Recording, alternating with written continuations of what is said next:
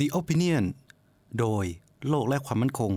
Bear Forum for Security Studies Podcast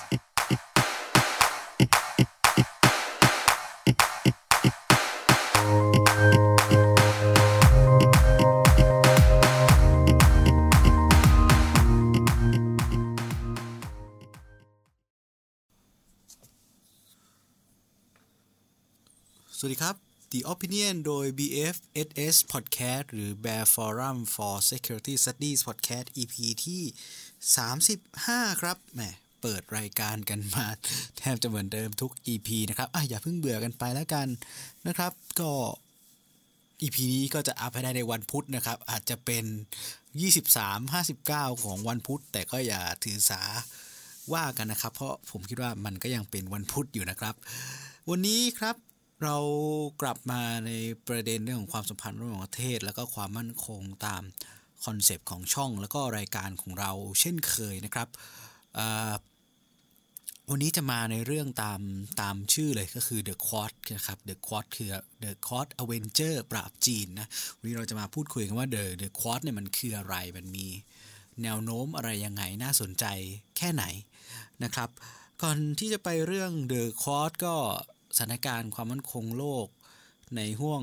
นี้นะครับ ก็ถัดจากเหตุการณ์ระเบิดที่เบรุตก็ดูจะนิ่งๆกันไปเนาะโควิดก็ยังไม่หายไม่เรียบร้อยสักทีนะครับ มีเหตุการณ์ที่น่าสนใจก็คือเมื่อวันที่ 13 สิงหาที่ผ่านมานะครับ เราก็เอ่อเป็นทั้งโลกเนี่ยก็ได้รับทราบถึงดีลสันติภาพ ระหว่าง UAE กับอิสราเอลนะครับ ผมก็เพิ่งทำเรื่องเบื้องหลังของดีลนี้นะครับ เหตุผลของดีลนี้เนี่ยลงไปใน YouTube ก็ไปติดตามดูกันได้ใน YouTube ของช่องของเรานะครับ ชื่อเดียวกันกับเพจของเราก็คือ โลกและความมั่นคงแบบ Forum for Security Studies นะครับ ก็ไปติดตามรับชมกันได้ก็จะมีบอกเล่ากันเอาไว้ว่าเหตุผลที่อยู่เบื้องหลังดีลระหว่าง UAE กับอิสราเอลเนี่ยมีอะไรบ้าง มีเหตุผลอะไรบ้างได้วิเคราะห์กันไว้ในนั้นนะครับ ก็คือดีลสันติภาพเนี่ยคือการสถาปนา ความสัมพันธ์กันเป็นปกตินะครับ ในภาษาอังกฤษเนี่ยใช้คำว่า normalization ความสัมพันธ์ระหว่างกันระหว่าง UAE กับอิสราเอลก็คือเป็นเรียกว่าไม่ได้เป็นศัตรูกันแล้วมีความสัมพันธ์เป็นทางการทูตเป็นปกติต่อกันต่อไปก็จะมีการแลกเปลี่ยนตั้งสถานทูตกัน สามารถเดินทางไปมาหาสู่ระหว่างของพลเมืองทั้งสองประเทศเนี่ยสามารถจะเดินทางไปประเทศนี้ได้นะครับ เช่นพลเมือง UAE ก็สามารถเดินทางไปอิสราเอลได้ คนอิสราเอลก็สามารถเดินทาง เข้า UAE ได้อย่างถูกต้องสะดวกสบายมากขึ้นนะครับ ไม่ได้มีเจอกับข้อจำกัดหรือการต้องขออนุญาตเป็นพิเศษอะไรนะครับ โดยข้อตกลงดังกล่าวเนี่ยประกาศกันในห้องทำงานรูป Oval Office นะครับของท่านประธานาธิบดีโดนัลด์ทรัมป์เนาะโดยเป็นการประชุมสายนะครับท่านทรัมป์เนี่ยเป็นเรียกได้ว่าเป็นรับบทเป็น mediator หรือผู้ไกล่เกลี่ยหรือหรือผู้จัดนะฮะเป็นเป็นโปรโมเตอร์มวยนะฮะก็แล้วก็ประชุมสายนะครับสายหนึ่งก็เป็นสายของมักกุราชกุมารโมฮัมเหม็ดอัลไซยิดของ UAE หรือสหรัฐอาหรับเอมิเรต์นะครับ อีกสายหนึ่งก็คือเป็นนายเนทันยาฮู ในรัฐมนตรีของอิสราเอล สิ่งที่อิสราเอลต้องแลกมากับดีลนี้ก็คือการยกเลิกนะครับ การยกเลิกแผนในการที่จะผนวกส่วนหนึ่งของเวสต์แบงค์เข้าเป็นดินแดนของอิสราเอลนะครับ ซึ่งส่วนดังกล่าวเนี่ยมีชื่อว่าจอร์แดนวันเล่นะครับ เป็นอ่าเป็นติ่งหนึ่งอะ ติดเขาติดติดกับชายแดนจอแดนนั่นแหละนะครับ ซึ่งแผนนี้ก็ไม่ใช่แผนการใหม่อะไรนะ อิสราเอลเคยคิดมานานแล้วตั้งแต่ยุคทศวรรษที่ 1960 แต่ว่าเนทันยาฮูเขาเอามาหาเสียงเมื่อปีที่แล้วนะครับ ว่าถ้าเขาชนะเลือกตั้งอะเขาจะเเขาจะบุกผนวกเอาดินแดนส่วนนี้ให้ได้ภายใต้การสนับสนุนอย่างเต็มที่ของสหรัฐอเมริกา ทีนี้ก็มาเจอปัญหาโควงโควิดอะไร มันก็คงจะไปผนวกไปทำอะไรพวกนั้นได้ยากแล้วนะครับ และทาง UAE เองก็เสนอว่าถ้าเนี่ยยอมยุติเนี่ย UAE จะ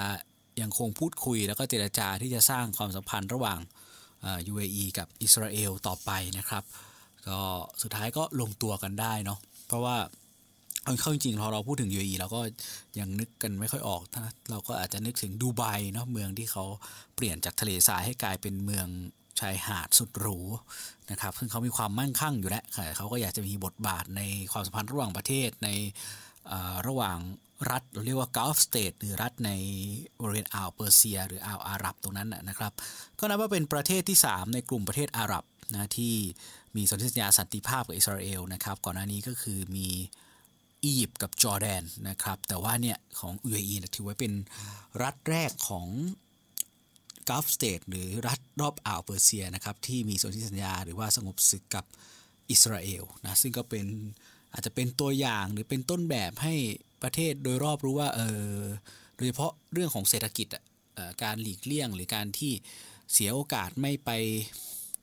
มีความสัมพันธ์กับอิสราเอลมันก็ส่งผลทางลบ อาจจะทำให้แทนที่จะเศรษฐกิจเจริญเติบโตได้อย่างเต็มที่หรือมันเป็นผลประโยชน์เรื่องนี้กับประเทศตัวเองมันก็อาจจะต้องลดน้อยถอยลง นะครับ ก็เป็นเรื่องราวคร่าวๆของดีลนี้เนาะใครอยากฟังตัวเต็มๆ ก็เรียนเชิญไปที่ YouTube ของเรานะครับ โลกและความมั่นคงแบบ Forum for Security Studies Channel ครับนะสามารถเซิร์ชดูได้เลยใน YouTube นะครับ คลิปสั้นๆนะฮะสั้นกว่าพอดแคสต์แต่หละตอนของเราแน่นอน เพราะผมจะทำคลิปอยู่สัก 20 นาทีประมาณนี้นะครับ ก็พยายามจะให้สั้นลงกว่านั้นเหมือนกัน แต่พอพูดพอได้ฝอยแล้วก็ยาวทุกทีเหนื่อยตอนหารูปหาฟุตเทจมาใส่เหลือเกินนะครับอีกเรื่องอีกเรื่องหนึ่งที่น่าสนใจจากเกาหลีเหนือนะประเทศที่เราพูดถึงบ่อยมาก ๆ แล้วจะสังเกตว่าแบบ Forum for Security Studies เนี่ยค่อนข้างจะสนใจในค่าสูตรเกาหลีพอสมควรก็คือ จะมีการประชุม สำคัญอยู่อย่างหนึ่งในห่วงสัปดาห์นี้นะครับก็คาดว่าน่าจะเป็นการประชุมเรื่องเกี่ยวกับโควิด หรือการประชุมเรื่องการทดสอบอาวุธ ทางยุทธศาสตร์ชิ้นใหม่ ซึ่งมีการประกาศไว้แล้วว่าจะทดสอบในประมาณห่วงปลายปีนี้นะครับ หรืออาจจะมีการประชุมเพื่อเปลี่ยนแปลงตำแหน่งบางอย่างในคณะกรรมการเมืองหรือโปริตบูโร ซึ่งมันก็มีข่าวลือออกมาก่อนหน้านี้นะครับ ว่ากลายว่าคิมโยจองเนี่ยไม่ปรากฏตัวในการประชุมโปลิตบูโรมา 3 ครั้งแหละนะครับ ก็ไม่รู้อะไรยังไงเนาะก็ติดตามกันต่อไปแล้วกันมาเข้าเรื่องของเรากันหน่อยแล้วกันมาเข้าเรื่องเนี่ยไม่ของเรากันหน่อยสิต้องมาเข้าเรื่องของเรากันได้แล้วนะครับ วันนี้จะพูดถึงเรื่องของ The Quad นะครับเป็นเรื่องเกี่ยวกับ ยุทธศาสตร์การแข่งขันของมหาอำนาจเนี่ยเราคงยังอยู่ในธีมพวกนี้เนาะผมคิดว่าก็น่าจะเป็นเอกลักษณ์ของรายการเราไปแล้วที่เราจะพูดถึงเรื่องพวกนี้นะครับบางท่านผมไม่แน่ใจว่าหลายท่านจะเบื่อแล้วหรือยังนะ แต่มันยังมีแง่มุมที่น่าสนใจนะครับ แล้วผมก็ยังเห็นว่ายังไม่ค่อยมีใครพูดถึงกันมากนักนะครับ ก็หยิบมาพูดกันอีกดีกว่า ในคราวนี้เราจะกลับมาที่ฝั่งของ ตะวันตกโลกพันธมิตรตะวันตกกันบ้าง ก็คือพันธมิตรของสหรัฐอเมริกากันบ้างนะครับ กับกลุ่มเดอะควอดผมไม่แน่ใจว่าทุกทุกท่านติดตามอ่านพวกหลาย ๆ ท่านหลาย ๆ คนที่เขียนเกี่ยวกับสถานการณ์โลก โดยเฉพาะฝั่งที่ค่อนข้างจะเป็นแฟนหรือเป็นผู้ที่สมาทานนะพวกทฤษฎีสมคบคิดทั้งหลายจะมักจะชอบพูดถึงกลุ่มเดอะควอดนะฮะ หรือมีเคยมีผมเคยอ่านไปผ่านๆเจอมีการเรียกเป็นเดอะควอตตะวันออกเดอะควอตตะวันตกอะไรนี่แหละตอนแรกผมก็ยังคิดว่ากลุ่มเดอะควอตมันมันมันมีจริงหรือมันจริงจังแค่ไหนอะไรเงี้ยเพราะว่าในเรียกได้ว่าในวารสารต่างประเทศ ในบทวิเคราะห์ความสัมพันธ์ระหว่างประเทศที่ผมอ่านอยู่บ่อยๆเนี่ยก็ไม่ค่อยจะเจอการพูดถึงอย่างเป็นชิ้นเป็นอันเท่าไหร่นักนะครับ แต่ก็อะเริ่มเริ่มจะเห็นประเทศที่อยู่ในกลุ่มนั้นเริ่มมีการกระชับความสัมพันธ์ให้แน่นขึ้น โดยเฉพาะช่วงเนี้ยช่วงหลังโควิดเนี่ยที่จีนเขาแข็งกร้าวขึ้นเรื่อยๆนะครับโดยทางกลุ่มประเทศพวกนี้ก็เริ่มจะเป็นรูปเป็นร่างใกล้ชิดกันมากขึ้นนะครับ ก็เลยคิดว่าน่าสนใจแหละที่จะมีมาพูดถึงกันอย่างหนึ่งผมก็มีคำถามว่าเอ้แล้วกลุ่ม The Quad มัน work จริง ๆ เหรอ มีประเทศไหนที่ดูแล้วมันจะ เสียเปรียบได้เปรียบอย่างไร แล้วมันจะ work กับการสกัดกั้นจีนอย่างที่คิดกันหรือไม่นะครับ ไปดูอย่างแรกครับ กลุ่ม The Quad นะฮะกลุ่ม The Quad เนี่ยชื่อเต็มๆของเขาคือ Quadrilateral นะครับ Quadrilateral Security Dialogue นะครับหรือเป็นกลุ่มความสัมพันธ์ทางความมั่นคงนะฮะแบบจตุภาคีนะครับก็คือมี 4 ฝ่ายนะครับ ซึ่งประกอบไปด้วยนะปัจจุบันนะครับก็จะประกอบไปด้วยสหรัฐอเมริกานะฮะญี่ปุ่นออสเตรเลีย และอินเดียนะครับ โดยจริงๆแล้วเนี่ยแนวคิดเนี้ยมันเริ่มต้นจากญี่ปุ่นนะครับในปี 2007 ก็คือนายชินโซอาเบะเนี่ยประธานาธิบดีอขออภัยครับ นายกรัฐมนตรีของญี่ปุ่น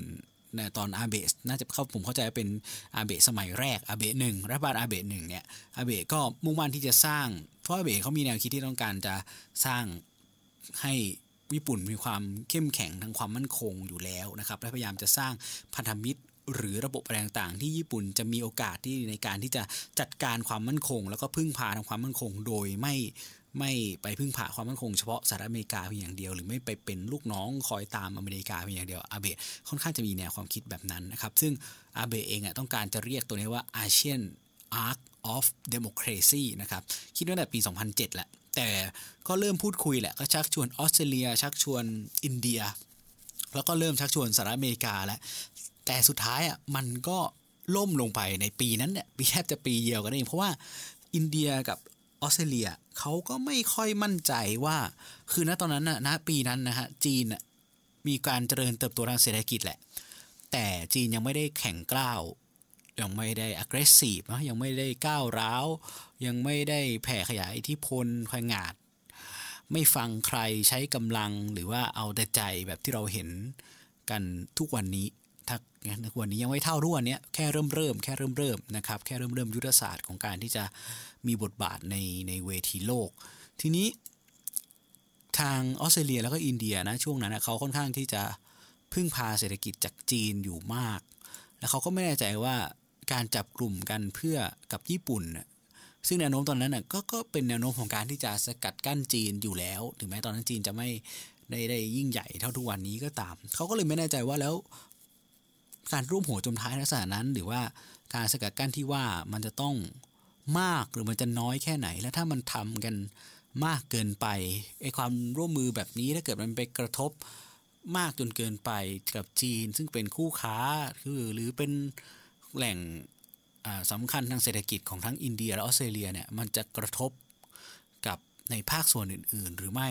เมื่อเกิดความไม่แน่ใจในในลักษณะนี้เนี่ยมันก็ทำให้กลุ่มควอดในปี 2007 ก็ได้ ล้มเหลวลงไปนะครับ ก็สุดท้ายแนวคิดนี้ก็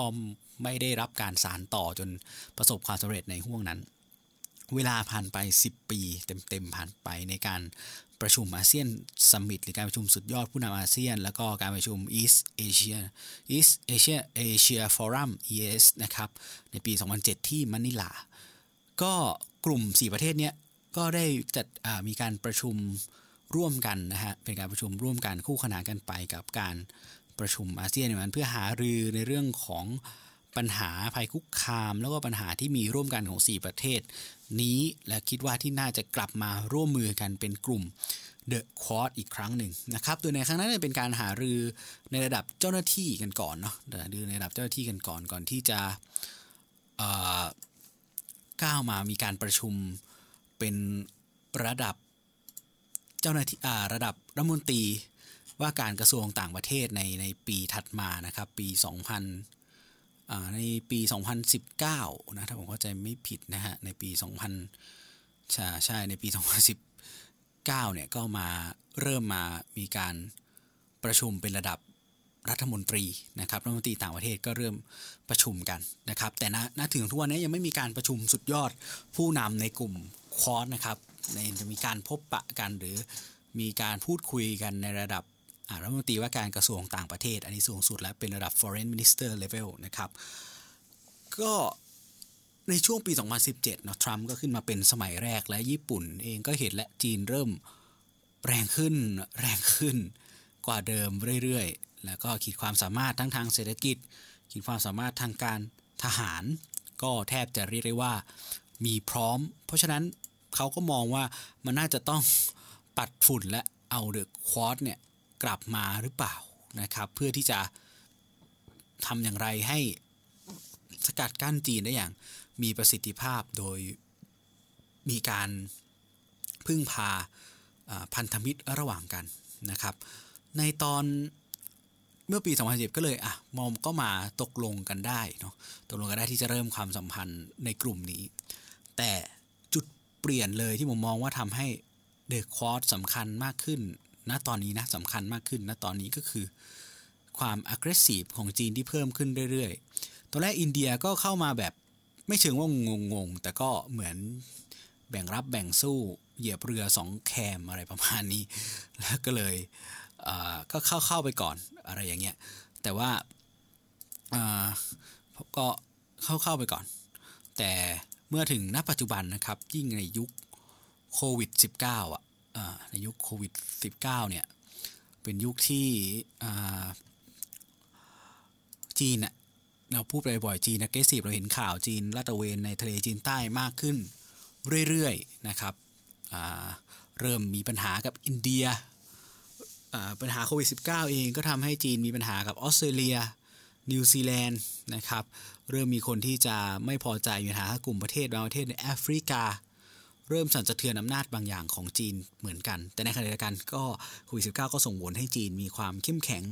หรือมีเวทีหรือมีกำลังขีดความสามารถ แล้วก็มีโอกาสให้จีนขยายขีดความสามารถบางอย่างได้มากขึ้นเช่นกันนะฮะในทางกลับกันนะทีนี้เมื่อเป็นแบบนั้นณนะตอนนี้กลุ่มเดอะคอร์สก็เลยดูเหมือนจะเข้มแข็งขึ้นออินเดีย ดูเหมือนจะพร้อมที่จะลงทุนลงหลักปักฐานกับการเป็นเดอะคอร์สนี้มากขึ้นนะครับ เราเริ่มเห็นการชักชวนกันที่จะฝึกนะฝึกร่วมกำลังทางเรือหรือทางทะเลของกองทัพเรือของทั้ง 4 ชาติ ในช่วงเหตุการณ์วุ่นวายวุ่นวายเนาะเหตุการณ์ความตึงเครียดในทะเลจีนใต้ในห่วงที่ผ่านมา ทั้งเหตุการณ์ที่เวสเรือเวสคาเปล่าเราเห็นว่า มันมีเรือสหรัฐอเมริกา มีเรือออสเตรเลีย หรือเราเห็นการนัดตะเวนร่วมกันระหว่างเรือสหรัฐอเมริกา เรือญี่ปุ่น แล้วก็กองทัพเรือออสเตรเลีย ในทะเลจีนใต้ในห่วงนี้อยู่บ่อยๆนะครับ ซึ่งมันก็เลยมองเห็นเหมือนกันว่าเออกลุ่มเดอะคอร์สมันเริ่มมันเริ่มที่จะดูจะมีทิศทางที่เป็นไปได้มากขึ้นนะครับ ทีนี้เนี่ยการพูดถึงกลุ่มเดอะคอร์สมันกลับมาอีกครั้งตรงที่เขามีการประชุมกันเรื่องโควิด -19 นะครับเป็นการประชุมผ่าน teleconference ซึ่งเขาถูกเราขนานนามนะฮะการประชุมครั้งนี้ว่าเป็น Quad Plus เนื่องจากว่ามีกลุ่ม 4 ประเทศยืนพื้นนะฮะคือสหรัฐอเมริกา ญี่ปุ่น ออสเตรเลีย อินเดีย และบวกอีก 3 ประเทศหรือเป็น Quad plus 3 คือนิวซีแลนด์เกาหลีใต้ และเวียดนาม เราพอจะเห็นประเทศต่างๆนี่ไหมทั้ง 3 ประเทศที่เพิ่มมาเป็น 3 ประเทศที่มีความสัมพันธ์และเป็นหุ้นส่วนทางยุทธศาสตร์ที่สำคัญกับประเทศใดประเทศหนึ่งในกลุ่มคอร์สอยู่แล้ว เกาหลีใต้เป็นพันธมิตรสหรัฐอเมริกา นิวซีแลนด์ก็เป็นพันธมิตรกับออสเตรเลียอยู่แล้ว เวียดนาม เวียดนามเป็นจุดยุทธศาสตร์สำคัญและเป็นประเทศสำคัญที่ออกแรง ต่อต้านการขยายแผ่ขยายอิทธิพลทั้งทางการเมืองและทางทหารในทะเลจีนใต้ เป็นหัวหอกในการต่อต้านอำนาจของจีนในทะเลจีนใต้แหละนั่นคือเวียดนามนะครับ การประชุมในครั้งนี้เนี่ยคุยเรื่องโควิด -19 แน่นอนว่าเขาหยิบเรื่องนี้มาพูด เพราะว่าจีนก็จะไม่กล้าที่จะคัดค้าน เพราะว่าหนึ่งมันเป็นการร่วมมือเพื่อคุยกันเรื่องโรคระบาด การจัดการโรคระบาดร่วมกันเอา แพลนของเธอมาดูซิเอารูปแบบของเธออย่างเวียดนาม ก่อนก่อนหน้านี้เวียดนามเขาประสบความสำเร็จเนาะแต่ก่อนที่มันจะระบาดรอบสองที่ฮานอยที่ที่อะไรเนี่ยที่เป็นร้อยร้อยคนหรือว่าเกาหลีใต้เขาก็ทำได้ดีอะไรแบบเนี้ยมาดูซิว่าเป็นยังไงแลกเปลี่ยนเรียนรู้ ซึ่งถ้าจีนไปว่าหรือถ้าจีนออฟโพสกับกรณีนี้ขึ้นมา มันก็กลายเป็นจีนเหมือนเป็นพวกแบบมือถือซากปากถือศีลอะแบบไวรัสก็มาจากตัวคุณเองอ่าคุณเป็นจุดกำเนิดไวรัส แล้วคุณก็เป็นคน ว่าอเมริกาที่ไม่ยอมช่วยเหลือคนอื่น หรือคุณเองเป็นคนที่เหมือนแบบว่าบอกว่าทำไมแต่ละประเทศไม่ร่วมมือกันเขาเนี่ยเลยส่งออกความร่วมมือส่งของส่งอะไรไปช่วยทำไมทุกประเทศไม่ช่วยกันในการจัดการโควิด -19 แต่พอเขาร่วมมือกันคุยเรื่องนี้คุณกับออฟโพสหรือกับต่อต้านเพราะกลัวจะกระทบกับความมั่นคงของคุณอะไรแบบนี้เขาก็เลยมองว่าควอสก็เลยมองว่าจีนไม่น่าจะต่อต้านกับเรื่องประชุมนี้จึงหยิบเรื่องการโควิด -19 มาเป็นจุด ร่วมในการประชุมกันครั้งแรกของ Quas Plus นะครับ ทีนี้ก็มันการประชุม Quad Plus รวมถึงถึงการเห็นประเทศต่างๆ ที่มาร่วมกันในการประชุม Quad Plus เนี่ยมันเลยมองแนวโน้มไปได้ว่า เอ๊ะ หรือว่ากลุ่มคอสเนี่ยมันจะมีความเป็นไปได้ มากขึ้น เป็นรูปเป็นร่างมากขึ้น การเติบโตจากกลุ่มที่เป็นเพียงแค่ security dialog ไปเป็น เป็นกลุ่มที่เป็น security cooperation หรือเป็นลักษณะสนธิสัญญาแบบนาโต้ขึ้นมาแบบเนี้ยมันจะเป็นไปได้ในอนาคตหรือไม่นะครับเพราะเพราะว่าจังหวะและก็ความคิดนะตอนเนี้ยยิ่งการ aggressive ของจีนมากขึ้นในห่วงที่ผ่านมา เราเราพูดแล้วว่าเราพูดไปเมื่อกี้ว่าอินเดียอินเดียเขาเปลี่ยนท่าที เพราะว่าปัญหากับจีนจีนพยายามสกัดกั้นเขาในเวทีโลก ปัญหา ช่วงชิงการนำในภูมิภาคเนาะอินเดียเองก็เป็นผู้นำเรื่องนิวเคลียร์ในภูมิภาคแต่จีนก็พยายามสกัดกั้น ปัญหาเรื่องแนวชายแดนกับจีนนะครับ รวมไปถึงอะเวียดนามมีปัญหากับจีนในนี้เราก็รู้กันอยู่แล้วทำให้โทนเสียงอะของประเทศที่เดิม คือ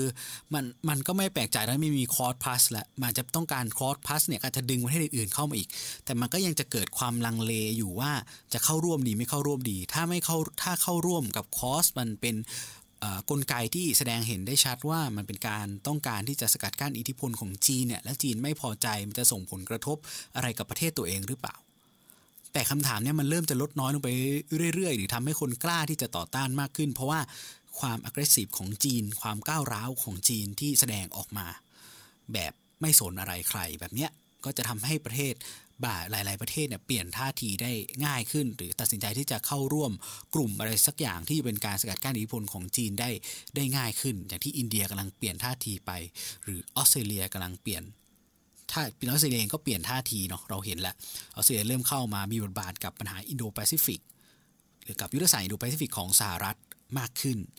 นะครับมีการลาดตระเวนเรือกับสหรัฐมีการพูดถึงเรื่องนี้มีคนออกมาเรียกร้องว่าจีนจะต้องรับผิดชอบ เรียกร้องให้มีการสอบสวนในเรื่องของโควิด -19 กับจีน มีการตอบแม้จีนจะพยายามตอบโต้ทางเศรษฐกิจออสเตรเลียก็แสดงออกว่าเขาไม่ไม่กลัวเท่าไหร่นัก อะไรแบบนี้พร้อมจะแลกอะไรประมาณนี้นะครับ ทีนี้ก็เราเห็นแล้วนิวซีแลนด์นิวซีแลนด์ก็เป็นตัวอย่างชัดของการเปลี่ยนท่าทีในเรื่องนี้นะครับ ในห้วงที่ผ่านมานิวซีแลนด์พึ่งพานิวซีแลนด์พึ่งพาเศรษฐกิจจากจีนมากอยู่แล้วนะครับ มากเรียกว่ามากมากมากทีเดียว และนิวซีแลนด์เองอะก็เป็นคนปฏิเสธ terms หรือการกำหนดหรือการบัญญัติศัพท์ การบัญญัติคำของยุทธศาสตร์สหรัฐ ในชื่อของอินโดแปซิฟิกซึ่งมีความพยายามที่จะใช้คำคำนี้ในการประชุมนะครับในการประชุมเมื่ออ เมื่อปี 2018 นะครับ เมื่อปี 2018 เนี่ยมันมีการประชุมแชงประชุมที่ประชุมทุกปีแล้วนะก็คือ Shangri-La Dialogue ซึ่งเป็นการพูดคุยนะครับ การพูดคุยเกี่ยวกับเรื่องความมั่นคงในภูมิภาคเอเชียแปซิฟิกเนี่ย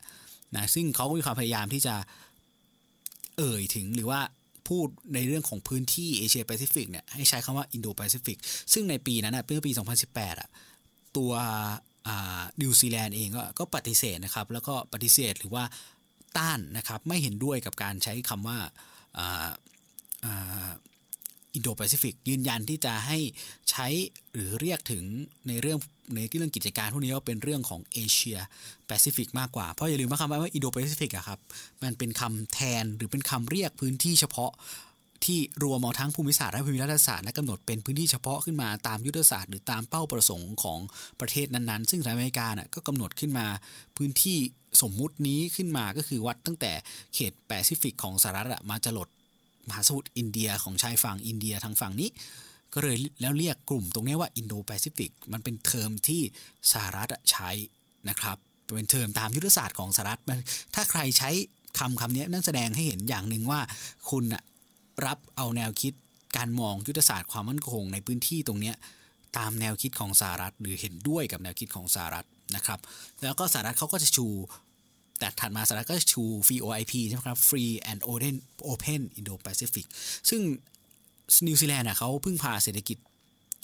จากจากจีนเยอะมากนะครับ เพราะนั้นจุดเดือนเมื่อปี 2018เนี่ยมันพอเข้าใจได้ แต่เสร็จแล้วเนี่ยปีนี้ผ่านช่วงโควิดมา โดยเฉพาะ ผ่านช่วงโควิดมาเนี่ยนิวซีแลนด์ก็ยอมรับหรือว่าอย่างเป็นทางการในการที่จะรับยุทธศาสตร์อินโดแปซิฟิกนะครับหรือมองพื้นที่ตรงนี้เป็นเรียกว่าอินโดแปซิฟิกเมื่อเดือนกุมภาพันธ์2020 ที่ผ่านมานี่เองนั่นแสดงให้เห็นอย่างหนึ่งเราพอจะอนุมานได้ว่านิวซีแลนด์น่าจะเริ่มตระหนักและกังวลในเรื่องของการเพิ่มขึ้นของความกังวลทางความปัญหาความมั่นคงที่เกิดจากจีนนะครับ เพราะฉะนั้นเขาก็เลยก้าวไปอยู่ไปอีก step หนึ่งนะ step ต่อไปในการที่จะ เข้าร่วมการประชุมหรือความสัมพันธ์ทางการทูตบางอย่างไปกับประเทศที่เป็นผู้เล่นหลักๆ ในกลุ่มประเทศที่มีอำนาจในอินโดแปซิฟิกนะครับ จริงๆแล้ว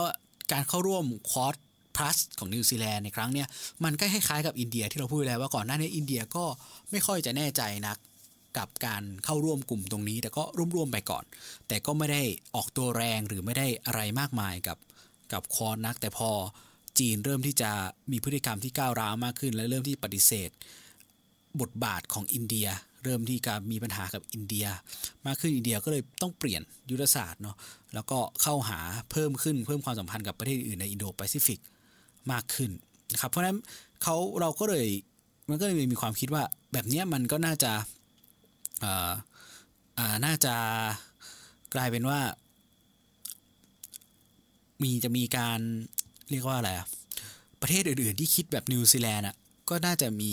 แนวโน้มมากขึ้นต่อจากนี้ไหม ถ้าจีนยังคงมีความ aggressive มีความก้าวร้าวแบบนี้ไปเรื่อยๆ มันอาจจะทำให้ตัดสินใจได้ง่ายขึ้น ในกรณีของเวียดนามและเกาหลีใต้เราเรา มันชัดเจนอยู่แล้ว เพราะว่าเวียดนามก็ก็อย่างที่บอกเป็นหัวหอกในการต่อต้านอำนาจของจีนในอินโดแปซิฟิก เกาหลีใต้เองก็เป็นพันธมิตรของสหรัฐนะครับ ก็นี่เป็นแนวโน้มของ เดอะเดอะคอร์สในในในปัจจุบันนะณวันนี้เลยนะครับ ทีนี้เนี่ยนอกจากนั้นแล้วในมุมมองอื่นที่จะสนับสนุนได้ว่าคอร์สน่าจะมีความสำคัญมากขึ้น ก็อย่างเช่น กลุ่มอาเซียนเองอาเซียนเพิ่งออกเอกสารเมื่อปีที่แล้วนะครับ ปีที่แล้วเรียกชื่อในเอกสารเนี่ยในชื่อว่าอาเซียน Outlook on the Indo-Pacific นั่นแสดงให้เห็นอย่างหนึ่งว่ากลุ่มอาเซียนก็ รับเอาแนวคิดอิทธิพล และก็ความสำคัญของการมองพื้นที่ทางยุทธศาสตร์ ในแบบสหรัฐอเมริกา ที่เรียกพื้นที่ตรงนี้ว่าอินโดแปซิฟิกมาปรับใช้มาใช้หรือให้การยอมรับกับยุทธศาสตร์ตรงนี้ของสหรัฐ ซึ่งมันพ่วงไปถึงในเรื่องของยุทธศาสตร์ Free and Open Indo-Pacific อยู่แล้วไกลๆนะครับ เพราะฉะนั้นแล้วความร่วมมือคอร์สพลัส ที่ทำให้หลายประเทศตัดสินใจได้ง่ายขึ้น แล้วก็หยิบเอาเรื่องโควิด -19 มาเป็นตัวเริ่มในการที่จะขยายความสัมพันธ์กับกลุ่มควอดออกไปยังประเทศเป้าหมายต่างๆ มันก็จะเป็นการดึงประเทศอื่นๆ ให้เข้ามาร่วมได้มากขึ้นอีก เพราะว่าการขยายตัวของกลุ่มคอสพัสมันก็มีเหตุมีผลในหลาย ๆ ข้อก็คือความกังวลร่วมกันของปัญหาความมั่นคงที่เกิดขึ้นจาก พฤติกรรมของจีน หลาย ๆ ชาติในคอร์สแล้วก็คอร์สพัฒนะตอนนี้เขาเผชิญปัญหากับแรงกดดันจากจีนมาหลายปีแล้ว แล้วก็กังวลถึงการแพร่ขยายอิทธิพลทั้งทางการเมือง ขยายทางทางทหารในเขตรอบๆบบ้านของจีน โดยพฤติกรรมของจีนเองนะครับ ซึ่งมันไม่มีบทบาทหรือไม่มีตำแหน่งแห่งหนไหนที่จะมีมีผลเพียงพอที่สามารถจะท้าทายของ อำนาจกับจีนได้ในแง่ค่าเราเผชิญหน้ากับจีนแบบพระเขาเรียกอะไรนะพหูพหูภาคีนะครับใช้พหูไหมสองอนั่นแหละในแบบในแบบหนึ่งต่อหนึ่งอะนะครับเป็นไบเรทรอนะครับ เพราะนั้นก็ต้องมีการสร้างสร้างกลุ่มความร่วมมือเล็ก อาจจะไม่ใช่แบบความร่วมมือใหญ่ความร่วมมือเล็ก ๆ มันก็จะเป็นแนวทางที่ได้ดีขึ้นนะครับ เพราะแล้วตัวปัจจัยตรงเนี้ยก็คิดว่าจะเป็นปัจจัยที่ทำให้ในอนาคตกลุ่มคอร์สแล้วก็คอร์สพลัสเนี่ยน่าจะขยายตัวได้ได้ดีขึ้น แต่ทีนี้ก็ไม่ง่าย เพราะว่านั่นแหละมันก็จะทำให้เกิดความท้าทายต่อทางเลือกทางแยกต่างๆ ว่า มันจะเป็นกลายเป็นการสร้างปัญหาร่วมกันหรือเปล่า นะครับหรือหรือยังไงมันจะสร้างปัญหาไปใหญ่มากกว่าเดิมไหมเพราะว่ามันมีการรวมกลุ่มเพื่อต่อต้านจีนจริง ๆ อะไรแบบนี้นะครับที่ก็เป็นที่ไปที่มาของกลุ่มคอสแล้วก็ความน่าสนใจว่าอะทุกวันนี้มันขยายแล้วนะมันเริ่มจะเป็นคอสพลัสแหละมันมีเขาเริ่มดึงประเทศอื่นเข้ามาเพิ่มขึ้นแหละนะครับเพราะว่ายิ่งดึงประเทศอื่นมากขึ้นเท่าไหร่มันก็จะสามารถที่จะสกัดกั้นจีนหรือว่าต่อรองกับจีนได้ มากขึ้นนะครับ ทีนี้ถ้าเมื่อเป็นแบบเนี้ยในส่วนต่อไปผมก็จะมาพูดว่า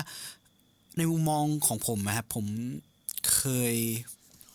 ผมเคยคิดว่ากลุ่มคอร์สมันไม่น่าจะมีประโยชน์อะไรเท่าไหร่หรือเปล่า แต่พอผมมาเจอมุมมองนี้ว่าตอนนี้มันเริ่มขยายตัว แล้วก็ปัจจัยเรื่องของความ aggressive มากขึ้นของจีนน่ะก็ทำให้กลุ่มคอร์สเขาเริ่มที่ก็จะกระชับความสัมพันธ์ได้มากขึ้น แล้วก็ขยายตัวได้ง่ายขึ้น แต่ทีนี้มันจะไปถึงจุดที่กลายมาเป็นแบบนาโต้ไหม กลับมาเป็นซีโต้อีกรอบหนึ่งไหมอะไรแบบเนี้ยมันมันก็ยังดูห่างไกลเนาะแต่ว่ามันมีแนวโน้มแหละ มันเริ่มมีความเป็นไปได้เมื่อคอร์สพลัสมันเริ่ม มันเริ่มขยายมันเริ่มขยายเป็นคอร์สพลัสแบบเนี้ยนะครับ ทีนี้ทำแล้วถามว่าทำไมเมื่อวันก่อนหน้านี้ผมมองว่ามันดู ไม่แน่ไม่แน่นหรือว่าไม่น่าจะมีประโยชน์อย่างที่คิด ทุกวันนี้ก็ยังมีคิดแบบนั้นอยู่บ้างเหมือนกันนะครับ อย่างแรกคือ 1. ผมมองว่าสหรัฐอเมริกายังไม่ค่อยจริงจังกับเรื่องนี้เท่าไหร่นะครับในวันนี้กลุ่มคอร์สตั้งขึ้นมาเมื่อปี 2017 ยังไม่เคยมีการประชุมสุดยอดนะครับ ก็มากสุดก็คือเป็นการประชุมระดับรัฐมนตรีว่าการกระทรวงต่างประเทศ หรือ foreign minister level เมื่อเป็นแบบนั้นเนี่ย ผมก็ดูว่าสหรัฐอเมริกาเนี่ยแทบจะพูด ถึงหรือเอ่ยถึงกลุ่ม The Quad ด้วยชื่อ The Quad เนี่ยเรียน Quad Quadrilateral Security Dialogue หรือ QSD เนี่ยน้อยมาก แม้แต่ในแม้แต่ในยุทธศาสตร์อินโดแปซิฟิกสหรัฐนะครับ ที่ออกมาเมื่อปี 2 ปีก่อนที่มีพูดถึงไทยพูดถึงพันธมิตรต่างๆสหรัฐก็ไม่ได้เอ่ยถึงความร่วมมือนี้อย่างเป็นหลักเป็นฐานเท่าไหร่สหรัฐก็พูดถึงความสัมพันธ์ระหว่างสหรัฐกับญี่ปุ่น อ่ามันจะมีความสัมพันธ์ระหว่าง มันเดิมอะมันมีความสัมพันธ์นี้อยู่แล้วนะครับ เป็น trilateral เป็นไตรภาคีเป็นไตรภาคีก็คือสหรัฐญี่ปุ่นออสเตรเลียสหรัฐก็ยังพูดในในบริบทของอินโดแปซิฟิกเมื่อวันที่สหรัฐออกยุทธศาสตร์สหรัฐอเมริกาในอินโดแปซิฟิกอะสหรัฐก็ยังพูดถึง trilateral ความสัมพันธ์ไตรภาคีนี้คือสหรัฐญี่ปุ่นอินเดียนะครับ อยู่ แล้วสสหรัฐญี่ปุ่นออสเตรเลียนะครับขออภัย แล้วก็แยกไปพูดถึงความสัมพันธ์ระหว่างสหรัฐกับอินเดีย ก็เรื่องความสัมพันธ์ในการที่จะมีการฝึกหรือร่วมมือในการปฏิบัติการทางทะเลในมหาสมุทรอินเดีย ผมรู้ว่าสหรัฐยังไม่เชิงว่าสองจิตสองใจ แต่ว่าอาจจะเป็นด้วยนโยบายของโดนัลด์ทรัมป์ที่เขาเป็นอเมริกาเฟิร์สเขาไม่ค่อยเน้นในเรื่องของความร่วมมือกับใครเท่าไหร่เขาต้องการที่จะออกหน้า อะไรแบบนี้ก็เลยอาจจะไม่สนใจความร่วมมือในลักษณะนี้เท่าไหร่นัก แต่ก็มีไว้ก็ไม่เสียหาย มากกว่า เพราะไงญี่ปุ่นก็เป็นพันธมิตรที่สัตว์เขาต้องตามสหรัฐอยู่แล้วเขามองว่าเขามีออสเตรเลียที่เขาจะต้องตามสหรัฐอยู่แล้ว แต่อินเดียก็มาเสริมก็ดีมากกว่าไหม แต่ว่าถ้าเป็นคอร์สพลัสขึ้นมาสหรัฐก็อาจจะเริ่มมองแล้วว่าเออมันก็น่าจะช่วยอะไรได้มากขึ้น แต่ก็อย่างที่บอก เกาหลีใต้ก็เป็นพันธมิตรเขาอยู่แล้ว เวียดนามเองก็พร้อมจะตามสหรัฐอยู่แล้ว เพราะรู้ว่าเขาจะเป็นต้องพึ่งสหรัฐถ้าต้องการจะสกัดกั้นอำนาจของจีน ผมเลยมองว่าความที่สหรัฐยังไม่ได้จริงจังกับคอร์สเท่าไหร่นักตามที่เห็นเนี่ยไม่จริงจังเท่ากับญี่ปุ่นแน่นอนเพราะญี่ปุ่นอยากจะได้ได้ความสัมพันธ์ทางความมั่นคงที่ฉันมีเสียศักและสีเท่ากัน เพราะว่าการที่ญี่ปุ่นเป็นทำมิกับสหรัฐมันเป็นกึ่งกึ่งเหมือนลูกน้องที่จะต้องทำตามทุกอย่าง เพราะญี่ปุ่นไม่สามารถที่จะส่งกำลัง ส่งกำลังนอกประเทศได้ แต่มันยังจำกัดด้วยข้อจำกัดบางอย่างอยู่นะครับรวมไปถึงการเมืองในประเทศด้วยอะไรแบบนี้อย่างที่เราเคยพูดไปในคลิปของญี่ปุ่น ทีนี้ก็เหตุผลที่สองผมมองว่าผมยังไม่เห็นประโยชน์สำหรับอินเดีย ไม่อินเดียจะเริ่มมองเห็นประโยชน์ของควอดก็คือมันได้กลุ่มประเทศที่ไปสกัดกั้นจีนอะไม่ใช่ตัวคนเดียวไหมอินเดียจะใหญ่ และมีบทบาทในเวทีโลกประมาณหนึ่งเป็นประเทศที่มีนิวเคลียร์มีเทคโนโลยีอวกาศ แต่การจะไป ไปไปวัดกับจีนตรงๆ ในบริบทของการเมืองโลก รวมไปถึงคิดความสามารถทางการทหาร แล้วเขาก็มีปัญหาเนาะเราเห็นเขารบกับจีนในชายแดนพระเจ้าหินปากันเอาเหล็กตีกันเฉยๆไม่ได้ยิงกันก็ตามเนี่ย มันก็ยังดูเป็น challenge ที่ไม่ง่าย ไม่ง่ายนะครับ แม้อินเดียจะมีคนสนับสนุนหลายชาติสนับสนุนก็ตาม แต่ก็ไม่ง่าย การมี กลุ่มความร่วมมือโดยเฉพาะมุ่งเน้นไปที่ Quad เนี่ยต้องบอกว่าณปัจจุบัน Quad ความร่วมมือเนี่ยมุ่งเน้นไปเรื่องความมั่นคงอยู่แล้วตามชื่อนะครับและแต่ที่เป็นชิ้นเป็นอันตอนนี้ก็คือในเรื่องของการฝึกร่วมทางทะเล เน้นไปที่ความมั่นคงทางทะเล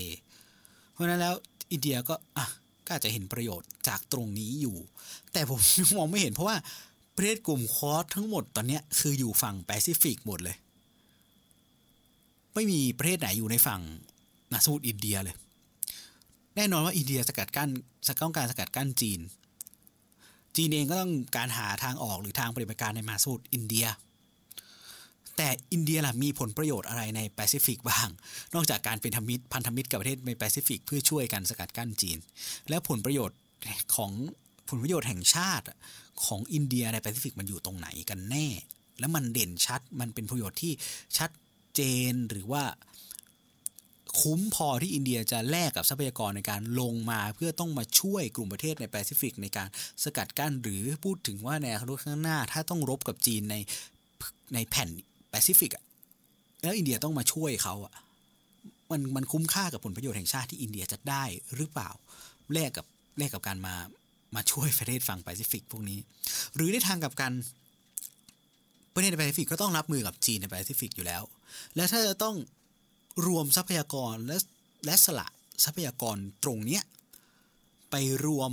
เพื่อช่วยอินเดียในการสกัดกั้นจีนในฝั่งมหาสมุทรอินเดียเขาคุ้มไหมหรือว่า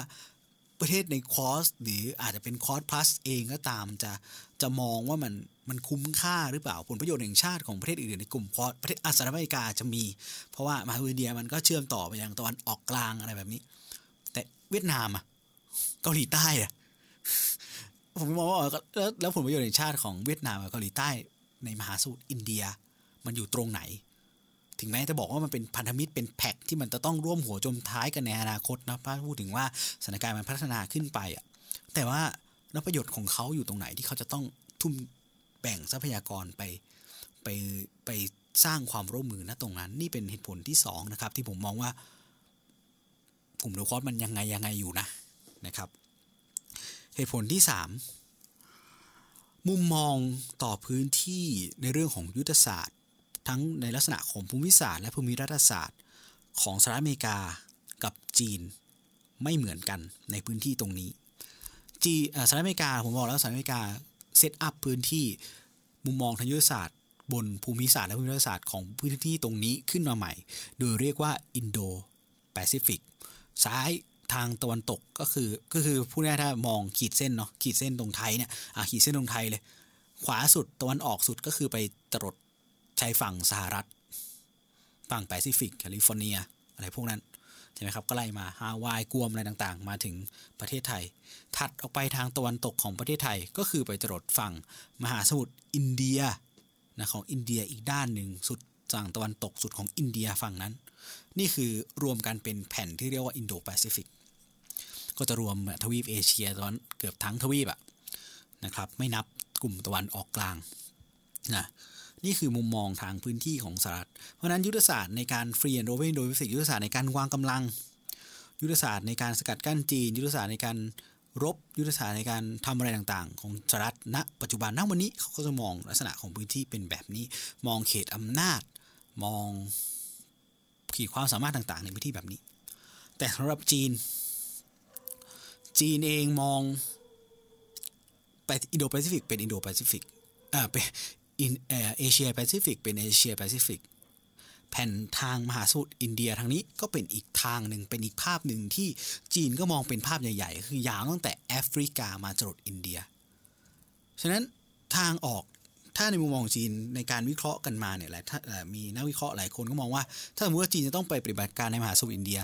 เขาก็ออกสามารถที่ ออกผ่านทะเลจีนใต้เขาถึงต้องการทะเลจีนใต้เนาะแล้วก็มาออกผ่านช่องแคบมาลากา หรือช่องแคบลอมบอก แล้วก็ไปมหาสมุทรอินเดีย และและนอกจากนั้นจีนเคยมีโครงการที่จะสร้างแนวความสัมพันธ์ เพื่อใช้ประโยชน์แบบ dual purpose ก็คือแบบ dual use ใช้ประโยชน์ทั้งทางทหารแล้วก็ประโยชน์ทั้งทางพลเรือนในประเทศในเขตขอบของมหาสมุทรอินเดีย เรียกว่าโครงการ string of pearl ก็เหมือนเป็นอีกเส้นหนึ่งอะที่ขนานกับด้านบนที่เป็น Belt and Road Initiative หรือ 1 แถบ 1 เส้นทาง โครงการความริเริ่ม 1 แถบ 1 เส้นทางอะไรตรงนั้นนะครับ ก็คือไล่มาตั้งแต่อิหร่าน ปากีสถานมาลดีฟศรีลังกา แล้วก็พม่า นี่คือช่องทางในการที่จีนจะใช้ในการ power position หรือส่งพลังอำนาจออกทางมหาสมุทรอินเดีย ส่วนจะมาถึงพื้นที่ตรงนั้นได้อย่างไรอะไรอย่างไร อาจจะรถไฟจากจีนไปหรือว่าอ้อมทะเลจีนใต้ออกไปอะไรก็อีกเรื่องหนึ่งและนอกจากนั้นแล้วเรามองข้ามไปถึงยุทธศาสตร์การส่งลาวนอกประเทศของจีน ฐานทัพแห่งแรกของจีนอยู่ที่จิบูติ จิบูติคืออยู่ติดกับทะเลแดง เส้นเข้าไปตรงนั้นอะทะเลแดง นะครับของแอฟริกาตอนเหนือของแอฟริกาตอนออก เพราะฉะนั้นคุณเห็นว่าพื้นที่จากจิบูติ อิหร่าน ปากีสถานมาลดีฟศรีลังกา พม่า มันแทบจะเป็นเส้นเดียวกัน เพราะฉะนั้นจีนมองแผ่นตรงเนี้ยเราก็มองออกแล้วว่าจีนมองแผ่นตรงเนี้ยเชื่อมกัน ถ้าเขาออกทางมหาสมุทรอินเดีย เขาก็ต้องการในเรื่องของเขตอิทธิพล การรักษาผลประโยชน์แห่งชาติของจีน ในเรื่องของยุทธศาสตร์และความมั่นคงในแถบในเรื่องของตะวันออกกลางและก็แอฟริกาด้วย แต่ในที่สหรัฐแยกสหรัฐมองอินโดแปซิฟิกเพราะว่ามันมีญี่ปุ่นมีเกาหลีอะไรเนาะมองอินโดแปซิฟิกกับมองแผ่นอเมริกาและแผ่นแผ่นตรงเนี้ยตรงตะวันออกกลางกับแอฟริกาแยกออกมาจากกัน เพราะฉะนั้นเมื่อเมื่อเขามองกันคนละแบบ การรับมือการวางกำลัง การวางยุทธศาสตร์มันจะออกมาไม่เหมือนกัน และทีนี้ผมก็เลยมองว่าแล้วยุทธศาสตร์อินโดแปซิฟิกอะมันจะสามารถมันจะเชื่อมเป็นแผ่นเดียวกัน หรือมันจะสามารถไปไปต่อกรกับการขยายอำนาจของจีนการส่งขีดความสามารถส่งพลังอำนาจของจีนในแผ่นในส่วนของมหาสมุทรอินเดียตะวันออกกลาง และแอฟริกาได้หรือไม่เหมือนอินเดียเองก็ต้องปรับยุทธศาสตร์หรือไม่ถ้าอินเดียมาร่วมกับ The Quad ซึ่งมองอินโดแปซิฟิกมาเชื่อมมาถึงตัวเอง แต่เมื่อไปถึงภาค ในอีกภาคหนึ่งเมื่อถัดตัวเองออกไปในเขตตะวันออกกลางเขตแอฟริกา ซึ่งมันก็เชื่อมมาจากมหาสมุทรอินเดียเหมือนกัน แต่สหรัฐอเมริกามียุทธศาสตร์ในอีกรูปแบบหนึ่งในการจัดการพื้นที่ตรงนั้น อินเดียก็เองก็ต้องปรับตัวหรือพูดง่ายคืออยู่ทั้งสองยุทธศาสตร์แบบนี้หรือเปล่า แต่ว่าต้องเผชิญกับความไม่แน่นอนแล้วก็การวางแผนการทำอะไรต่างๆ ที่มันไม่เหมือนกันหรือเปล่า และและ และเมื่อเป็นเช่นนั้นแล้วการรับมือยุทธศาสตร์ที่สหรัฐอเมริกาคิดขึ้นมาเพื่อจะรับมือกับจีนและสกัดกั้นจีนมันจะมันจะได้ผลในแปซิฟิก แต่เมื่อต้องไปในภาพอีกฝั่งหนึ่งซึ่งจีนมองเป็นแผ่นเดียวกันตรงเนี้ยซึ่งยุทธศาสตร์ในตะวันออกกลางของของสหรัฐอเมริกาก็เป็นอีกรูปแบบหนึ่งเพราะต้องเผชิญกับตัวแสดงอื่นอีกเช่น รัสเซียอิหร่าน หรือยุทธศาสตร์ในแอฟริกาของสหรัฐอเมริกาก็เป็นอีกแบบหนึ่งแล้วมันจะเชื่อมกับยุทธศาสตร์ในอินโดแปซิฟิกตรงนี้ได้ มากน้อยแค่ไหนนะครับ นี่คือคำถามที่ผมคิดเมื่อเมื่อเมื่อพูดถึงหรืออ่านถึงกลุ่ม The Quad ไม่ว่าจะ Quad หรือ Quad Plus ก็ตามนะณปัจจุบันก็คือเหตุผลหลักใหญ่ก็คือสองคดสองฝั่งเนี้ยมองพื้นที่ยุทธศาสตร์ แล้วความมั่นคงในตรงเนี้ยไม่ไม่เหมือนกัน และทีนี้แผนอย่างสหรัฐอเมริกาต้องการจะสกัดกั้นจีนอะแผนของเขาในอินโดแปซิฟิก กับแผนในตะวันออกกลาง และแอฟริกามันสอดรับกันแค่ไหน เพราะว่าจีนเองมองคนละแผ่นในในทางกลับกันอะจีนมองแผ่นอินโดแปซิฟิกแบบหนึ่งมองแผ่นอ่ามหาสมุทรอินเดียตะวันออกกลางแอฟริกาอีกแบบหนึ่งทีนี้ถ้าจีนจะต้องสกัดกั้นในส่วนของอินโดแปซิฟิกซึ่งมันเชื่อมพื้นที่ไปถึงมหาสมุทรอินเดีย จีนไอการมองยุทธศาสตร์แยกกันแบบนี้ของจีน มันก็จะต่อกรกับสหรัฐอเมริกาหรือว่า เจาะแผนของสหรัฐอเมริกาได้หรือไม่ อันนี้ก็เป็นในทางกลับกันก็เหมือนกันนะครับ นี่ก็เป็นแนวความคิดของผมกับกลุ่ม The Quad ทีนี้มาอีกคำถามสุดท้ายของผมกับกลุ่ม The Quad นี่ก็คือ แล้วประเทศไทยที่เราพูดถึงบ่อยๆว่าเป็นประเทศที่สำคัญอย่างหนึ่งในในยุทธศาสตร์ของสหรัฐอเมริกานะครับในเรื่องของอินโดแปซิฟิก และถ้าผมตั้งคำถามวันนี้ว่าวันนี้เราเห็น Quad Plus เราเห็นเวียดนาม เราเห็นนิวซีแลนด์เราไม่พูดถึงเกาหลีใต้ก็ได้เพราะเกาหลีใต้ยังไงก็รวมหัวจมท้ายกับสหรัฐอยู่ละ แล้วถ้าเกิดเราต้องการที่จะสกัดการหนีบุญของจีนพูดถึงเลย ว่าถ้าเกิดเราพูดเราเลือกข้าง เราควรจะเข้าร่วมในกลุ่มเดอะควอดไหมผลประโยชน์ในกลุ่มเดอะควอดจะสำคัญมากพอให้เราควรที่จะเข้าร่วมกลุ่มนี้หรือไม่อย่างไร ถ้ามองว่ากลุ่มนี้เป็นกลุ่มที่พูดเรื่องความมั่นคงล้วนๆเลย พูดเรื่องของเศรษฐกิจอาจจะมีบ้างแต่น้อยมากแต่คุยเรื่องความมั่นคงล้วนๆเราเองควรจะเข้าไปอยู่ในกลุ่ม The Quad นี้ด้วยหรือไม่เนี่ยนะที่อาจจะคือถ้าพูดถึงอะนิวซีแลนด์ยังมีแนวโน้มจะเข้าไปอยู่เป็น Quad Plus เลยซึ่งนิวซีแลนด์อาจจะอยู่ในแปซิฟิกก็จริงแต่ว่า ความสำคัญทางยุทธศาสตร์ ในในยุทธศาสตร์อินโดแปซิฟิกของสหรัฐระหว่างนิวซีแลนด์กับไทยอะ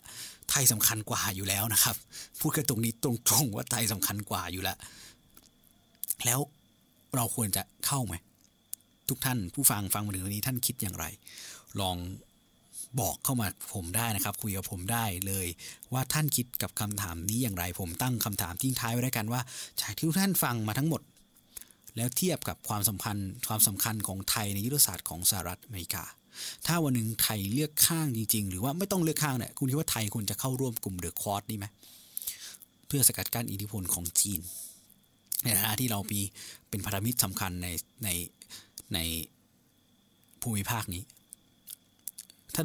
พูดตรงๆเนี่ยพันธมิตรสำคัญ 5 ชาติที่สหรัฐเอ่ยถึงในลำดับต้นๆในยุทธศาสตร์อินโดแปซิฟิกอะมันเหลือเราประเทศเดียวแล้วแหละที่โอเคในพฤตินัยมันก็ค่อนข้างจะ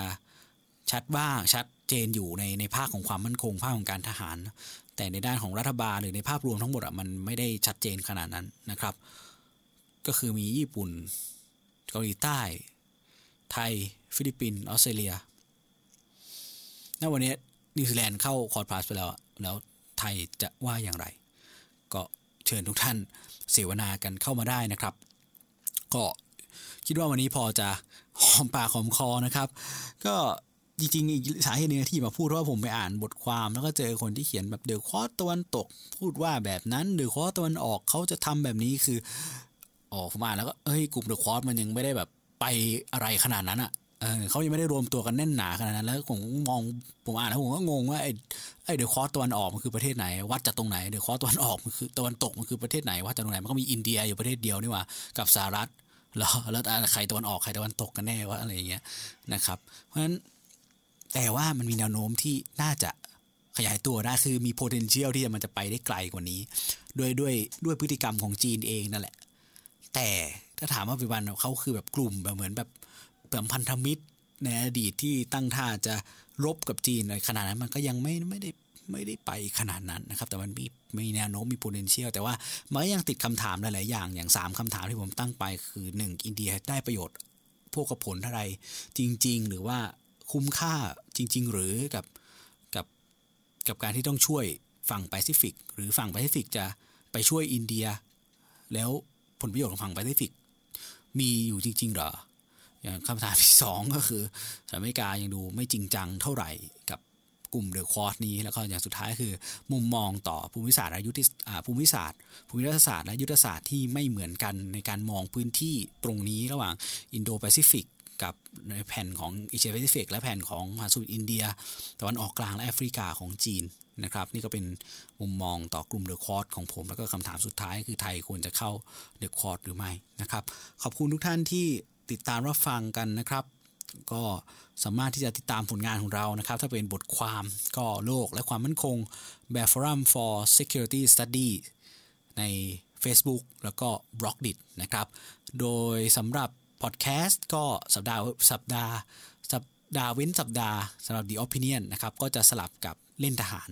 เนาะสัปดาห์เลขขี้สัปดาห์ที่ 1 3 สัปดาห์ที่เป็นสัปดาห์เลขขี้วันพุธก็จะเป็น The Opinion อะพี่ขอโทษครับสัปดาห์ที่เป็นเลขขี้ก็จะเป็นเล่นทหาร สัปดาห์ที่เป็นเลขคู่ก็จะเป็นสัปดาห์ 2 และ4เนาะก็จะเป็น The Opinion นะครับดังนั้นแล้วเรามีแบบเป็นคลิปภาพเป็นวิดีโอนะครับก็เชิญชมได้ครับท่านอาจจะที่ไม่ชอบฟังอะไรนานๆ ชอบดูไปด้วยมีภาพไปด้วยนะครับก็เชิญที่แบบโลกและความมั่นคงแบบ Forum for Security Study Channel ใน YouTube นะครับตรงนี้ก็มีทั้งหมด 5 ตอนและก็ เชิญชมกดติดตามกันได้นะครับสำหรับใครที่อยากจะพูดคุยติดต่อ หรืออยากจะเสวนากับคำถามที่ผมตั้งไปในวันนี้นะครับหรือสงสัยหรือว่าอยากพูดคุยในประเด็นอะไรในหลาย ๆ ตอนที่ผ่านมานะครับก็ทั้งในอินบ็อกซ์ในเพจก็ได้นะครับหรือที่ Twitter นะครับ @bfss tweet นะครับ bfsstwit นะครับ สามารถพูดคุยกันได้นะครับ ก็ ใครสนชอบก็กดติดตามกันด้วยนะครับ ก็สำหรับวันนี้ขอลาทุกท่านไปก่อนครับ สวัสดีครับ